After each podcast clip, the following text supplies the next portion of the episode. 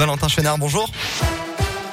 Bonjour Alexis, bonjour à tous. À la une de l'actualité, la pression russe reste maintenue ce matin. Vladimir Poutine a menacé de priver l'Ukraine de son statut d'État et a comparé les sanctions internationales qui frappent la Russie à une déclaration de guerre.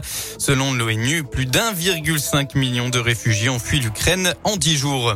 Dans le Puy-de-Dôme, une réunion a eu lieu hier avec plusieurs élus organisés par le président du département concernant la guerre en Ukraine et l'élan de générosité spontanée depuis plusieurs jours. Ils ont notamment officialisé la création d'une cellule de crise, d'une ligne téléphonique dédiée et d'une adresse mail spécifique dès le 8 mars prochain pour répondre aux interrogations des puits de mois. Une rubrique soutien à l'Ukraine va enfin être créée sur le site internet du département. Dans l'un, la voie du train bloquée par un éboulement. Plusieurs blocs de roches de 1 à 2 mètres cubes sont tombés sur la voie SNCF de la ligne Lyon-Genève et sur la route départementale 74. Ça s'est passé vers 5h30 au niveau de Nantua vers le tunnel de la Mulatière. La circulation des trains est totalement coupée. Aucun train n'est immobilisé de part et d'autre de l'incident et aucun blessé est à déplorer. Des reconnaissances complémentaires sont en cours à l'aide d'un drone des pompiers de l'Ain.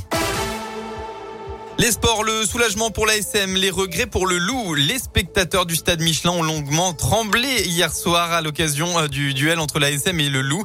Les Auvergnats n'ont plus le droit à l'erreur s'ils veulent conserver une chance de se qualifier en phase finale et à 5 minutes de la fin, ils étaient menés par les Lyonnais.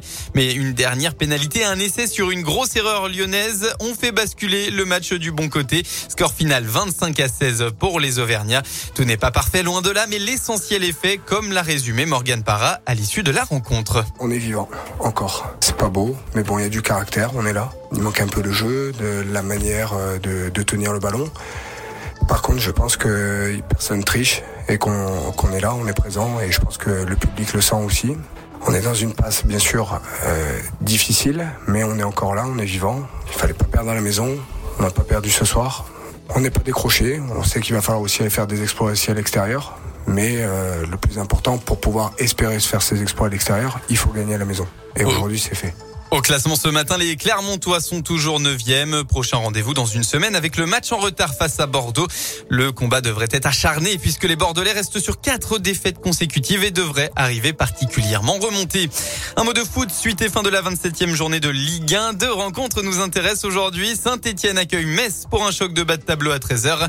Le Clermont Foot devra lui batailler sur la pelouse de Lille à 15h. La météo pour aujourd'hui, eh bien, l'Auvergne-Rhône-Alpes va une nouvelle fois retrouver de belles éclaircies, hein, comme vous le voyez ce matin. La matinée est totalement ensoleillée. On va tout de même retrouver quelques nuages dans l'après-midi dans le Puy-de-Dôme et la Haute-Loire, mais pas de quoi gâcher le beau temps. Côté Mercure, ça va un tout petit peu se rafraîchir. Vous aurez au maximum de la journée entre 6 et 9 degrés.